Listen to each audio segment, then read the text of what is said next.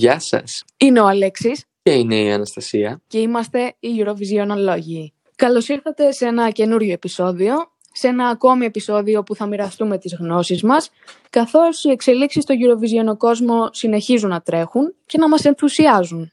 Στην αρχή της προηγούμενης εβδομάδας ανακοινώθηκαν οι σειρές εμφάνισης των χωρών στους δύο ημιτελικούς.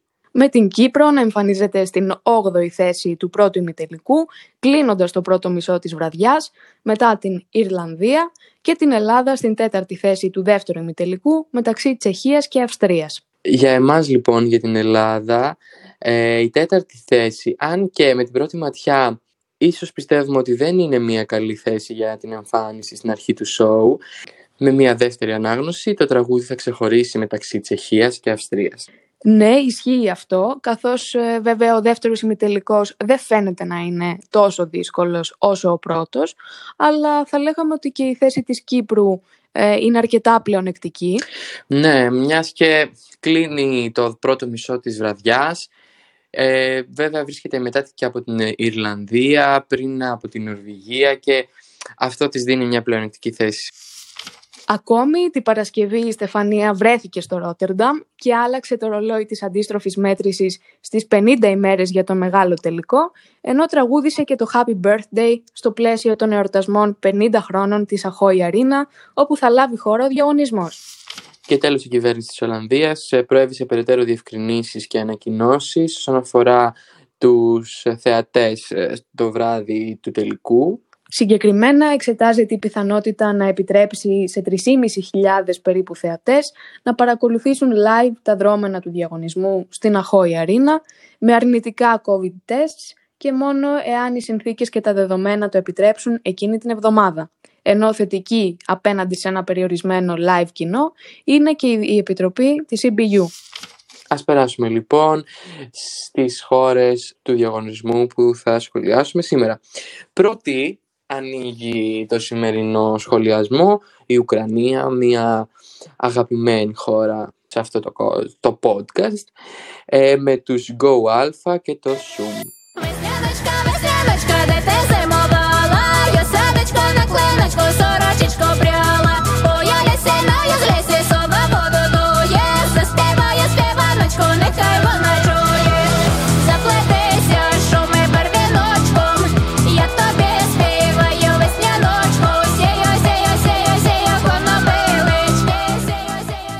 Έχουμε λοιπόν τους Go Alpha, οι οποίοι θα εκπροσωπούσαν και πέρυσι την Ουκρανία σε έναν διαγωνισμό.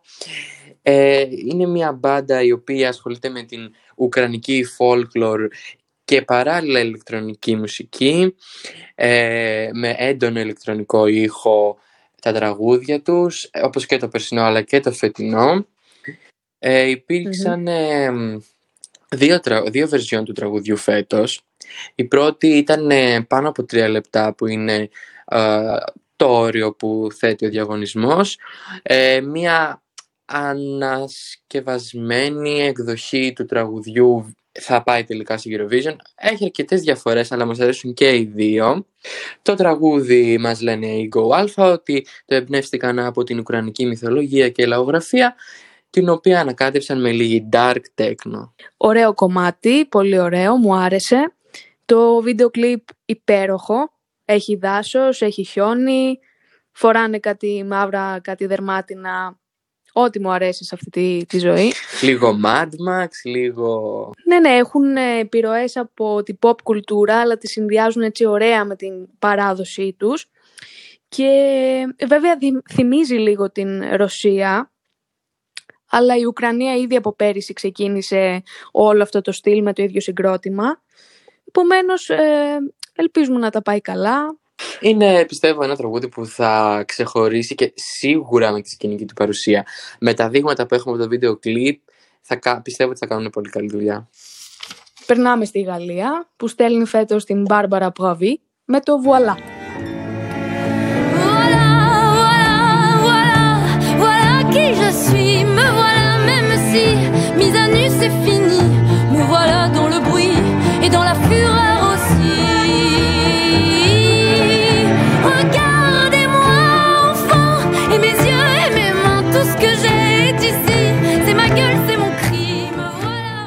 Βουαλά στα ελληνικά ορίστε.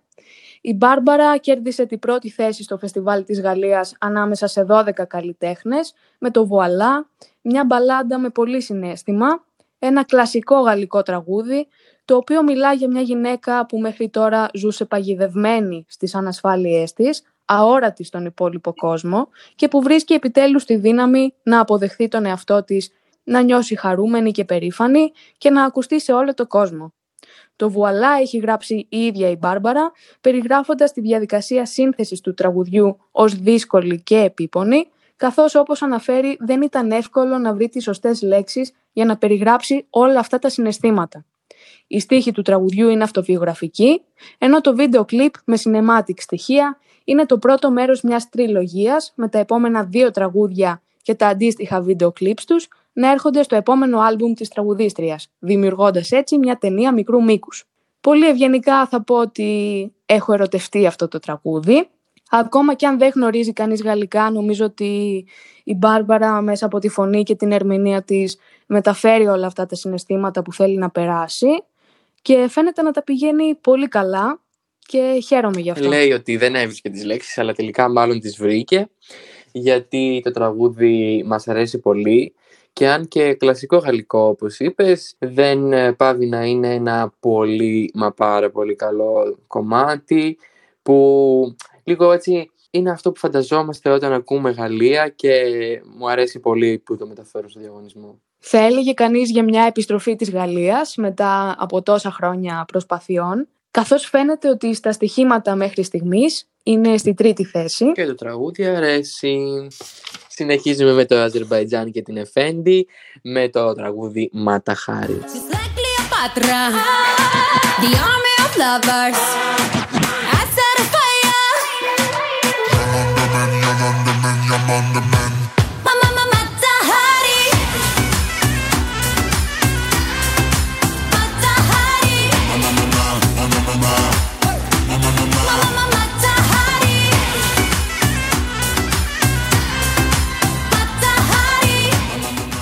Η Εφέντη επιστρέφει και φέτος ε, μετά την ε, περσινή συμμετοχή με το Αζερβαϊτζάν με το τραγούδι Κλεοπάτρα με το οποίο είχε κλέψει τις εντυπώσεις και ήταν από τα φαβορή.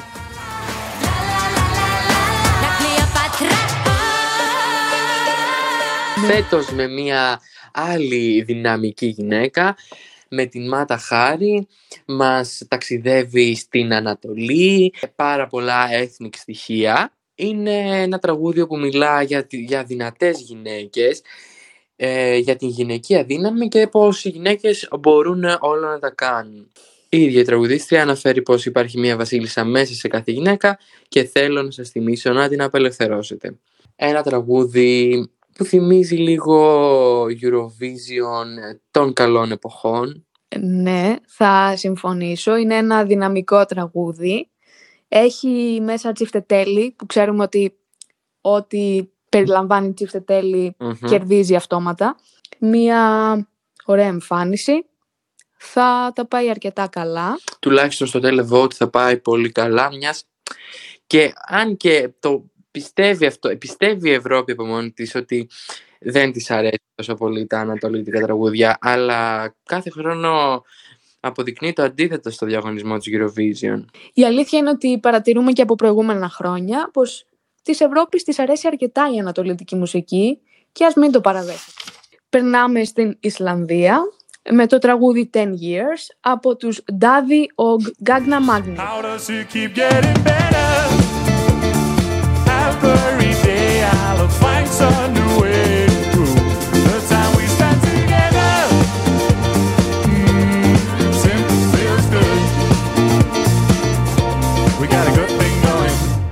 And just when I thought that my heart was full, I found places. Το συγκρότημα έγινε πολύ γνωστό με την περσινή συμμετοχή του με το τραγούδι Think About Things, μεγάλο φαβορί για την πρώτη θέση εάν γινόταν κανονικά ο διαγωνισμός πέρυσι. Ένα τραγούδι που γράφτηκε για την νεογέννητη τότε κόρη του Ντάδι, ενώ μέλη του συγκροτήματος είναι η γυναίκα και η αδερφή του τραγουδιστή, μαζί με τρεις φίλους τους. Χαρακτηριστικά τους αποτελούν τα pixel art pullover τους με τα πρόσωπά τους, ηλεκτρονική funk μουσική και οι αμήχανες χορευτικές τους κινήσεις. Το φετινό 10 Years είναι ένα pop-funk disco τραγούδι αφιερωμένο στη σχέση 10 χρόνων του ζευγαριού περιγράφοντας πως πάντα βρίσκει κανείς καινούργια πράγματα για να ερωτευτεί στον σύντροφό του και πως ο γάμος που βασίζεται στην αληθινή αγάπη μπορεί να κρατήσει και να γίνει μια πολύ διασκεδαστική εμπειρία. Προσωπικά μου άρεσε, όχι τόσο όσο το περσινό, αλλά αφού το άκουσα κάποιες φορές ξεκίνησε να μου αρέσει όλο και περισσότερο. Βλέπουμε ότι τα πηγαίνει αρκετά καλά. Ναι, σε καμία περίπτωση δεν είναι όπως το περσινό τραγούδι, το οποίο είχε γίνει μεγάλο hit ε, στην Ευρώπη, ε, με έναν πολύ ιδιαίτερο ήχο, χαρούμενο, που σε, που σε κάνει να χορέψεις. Η φετινή τους επιστροφή πιστεύω ότι φαίνεται πολύ ξεκάθαρα η προσπάθεια για ένα παρόμοιο τραγούδι με το περσινό. Δηλαδή, η επιτυχία που έγινε πέρυσι, το, ότι όντως θα φτάνανε και στη νίκη πολύ εύκολα, ε, τους όθησε να, να, κάνουν, να προσπαθήσουν να φτιάξουν ένα παρόμοιο τραγούδι με πέρυσι που δεν πετυχαίνει αυτό. Είναι δύσκολο να την γράψεις την επιτυχία δεύτερη φορά. Ναι, καταλαβαίνουμε ότι με αυτό το τραγούδι προσπάθησαν κάπως να μιμηθούν το περσινό τους τραγούδι ε, μετά από την μεγάλη αποδοχή που γνώρισαν από το κοινό. Βλέπουμε ότι ίσως να έχει κάποιο πλεονέκτημα στο φετινό διαγωνισμό λόγω της περσινή του συμμετοχής. Ε, βέβαια αυτό ας το μελετήσουμε και μετά την επόμενη, την επόμενη χώρα η οποία είναι η Λιθουανία. Ναι, η Λιθουανία που φέτος στέλνει και πάλι τους The Roop με το τραγούδι Discotech.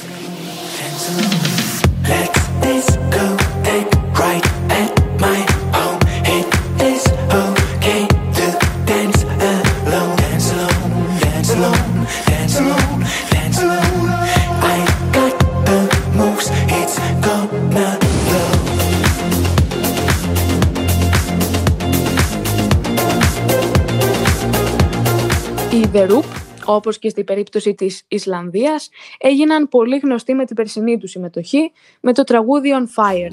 Επίσης φαβορεί για την πρώτη θέση, εάν γινόταν κανονικά Eurovision το 2020.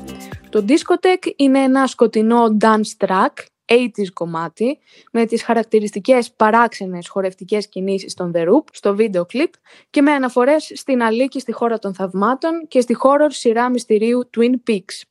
Ενθαρρύνει τους ανθρώπους να χορέψουν μόνοι τους, dance alone ο κύριος στίχος του τραγουδιού, όχι λόγω της καραντίνας και του social distancing, αλλά γιατί το μήνυμα του τραγουδιού είναι πως οι άνθρωποι πρέπει να μάθουν να αποδέχονται τους εαυτούς τους όπως είναι και πως μόνο εάν μάθεις να χορεύεις μόνος σου θα μπορέσεις να χορέψεις καλύτερα και με άλλους. Μου άρεσε εξίσου το discotheque με το περσινό τους τραγούδι.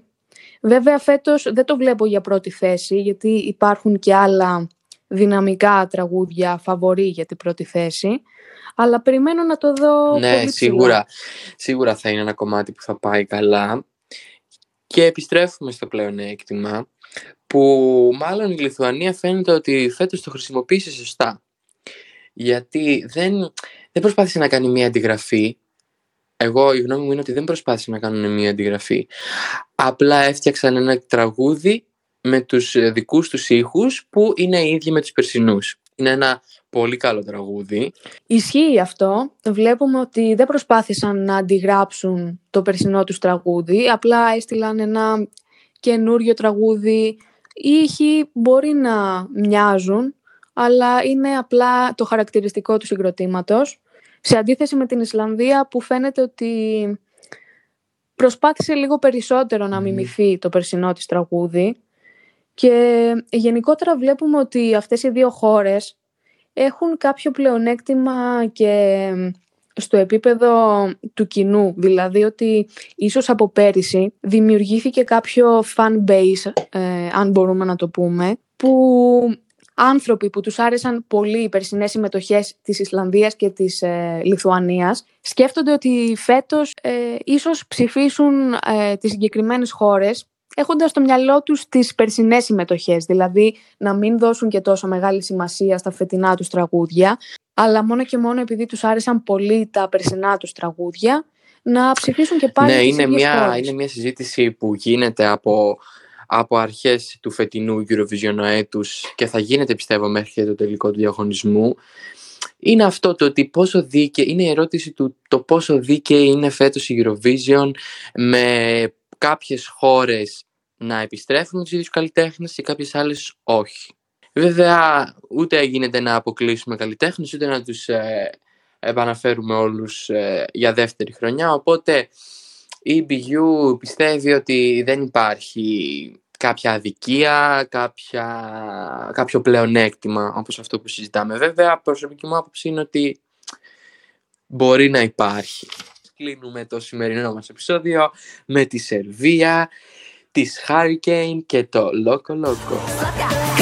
Loco modo hayde Goody loco Ba ba ba moja zadka sa mi fina A ty si sam sam sam Ja sam sam sam Da biće lam lam lam Sad hajde budi loco loco Moja zadka sa mi fina A ty si sam sam sam Ja sam sam sam Da biće lam lam lam Sad hajde budi loco loco Η Σερβία φέτος, όπως και πέρυσι, με τις Hurricane έχει επιλέξει μια προσέγγιση του διαγωνισμού που θυμίζει λίγο Eurovision ε, τα χρόνια 2004 με 2010 ε, μια πιο χαρούμενη λίγο ίσως πιο kitsch αλλά μας άρεσε πλευρά της Eurovision. Με το Loco Loco φέτος ε, επιδιώκει να δώσει χαρά στο διαγωνισμό, χρώμα η Hurricane, ε, ένα συγκρότημα αποτελούμενο από τρεις γυναίκες, μας λένε ότι είμαστε όλοι λίγο loco κάποιες φορές και με τα 80s vibes ε, του βίντεο κλιπ θέλουν να μας μεταφέρουν σε μια όμορφη και χαρούμενη εποχή. Εγώ θα πω ότι το τραγούδι δεν μου άρεσε τόσο. Η εμφάνιση μου άρεσε. Νομίζω ότι καταλάβαμε όλοι πως η Σερβία προσπάθησε να επαναφέρει ένα στυλ που κυριαρχούσε στα μέσα του 2000 ε, θυμίζοντας έτσι τις παλιές καλές εποχές της Eurovision.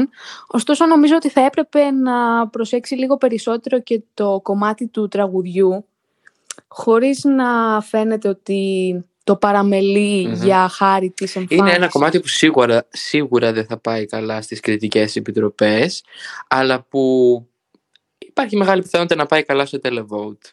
Ακόμη, κάθε μήνα το κανάλι στο YouTube της Eurovision βγαίνει ένα top 10 με τα most watched ε, του κάθε μηνός. Φέτος, τον Μάρτιο, για πρώτη φορά μετά από έναν χρόνο, η Σερβία βρή- βγήκε πρώτη στα views, αφήνοντας πίσω τους Little Big Ναι. με το Uno, που εδώ και έναν χρόνο ε, είχαν καρφιτσωθεί στην κορυφή.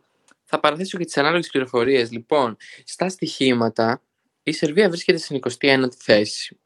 Μια πολύ κακή θέση που σημαίνει ότι δεν πάει τελικό, γιατί στο τελικό περνάνε 26 χώρες. Στο ίδιο site, στο Eurovision World, ε, από τα μεγαλύτερα site της, ε, για την ενημέρωση της Eurovision, υπάρχει και ένα poll, στο οποίο απαντάει ο κάθε ένας που μπαίνει στο site για το ποιος πιστεύετε ότι πρέπει να κερδίσει φέτος τη Eurovision. Η Σερβία λοιπόν σε αυτό το poll βρίσκεται στην τέταρτη θέση. Μια μεγάλη, μια τέτοια μεγάλη διαφορά στα στοιχήματα και σε ένα poll ε, που σίγουρα έχουν συμμετάσχει χιλιάδες άτομα, μας λέει αυτό ότι η Σερβία δεν θα πάει καλά στο, στις κριτικές επιτροπές, αλλά καλά στο televote. Και στο τέλος με μια μέτρια θέση. Φτάσαμε στο τέλος και αυτού του επεισοδίου. Μην ξεχάσετε να μας κάνετε follow στο Spotify για να ακούσετε και τα επόμενα επεισόδια. Στο TikTok εννοείται. Δεν ανεβάζουμε Μην το τίποτα, ξεχάσετε το αλλά TikTok, σας εντάξει, παρακαλούμε. καλό είναι, ξέρω εγώ. Κάντε ένα follow εκεί. Και ένα follow στο Instagram. Α, το Instagram μας για να είναι μπορούμε ωραίο, να όμως επικοινωνούμε. ασχολούμαστε. Ανεβάζουμε stories με τα νέα, post. ε, Γίνεται, γίνεται παιχνιδάκι εκεί.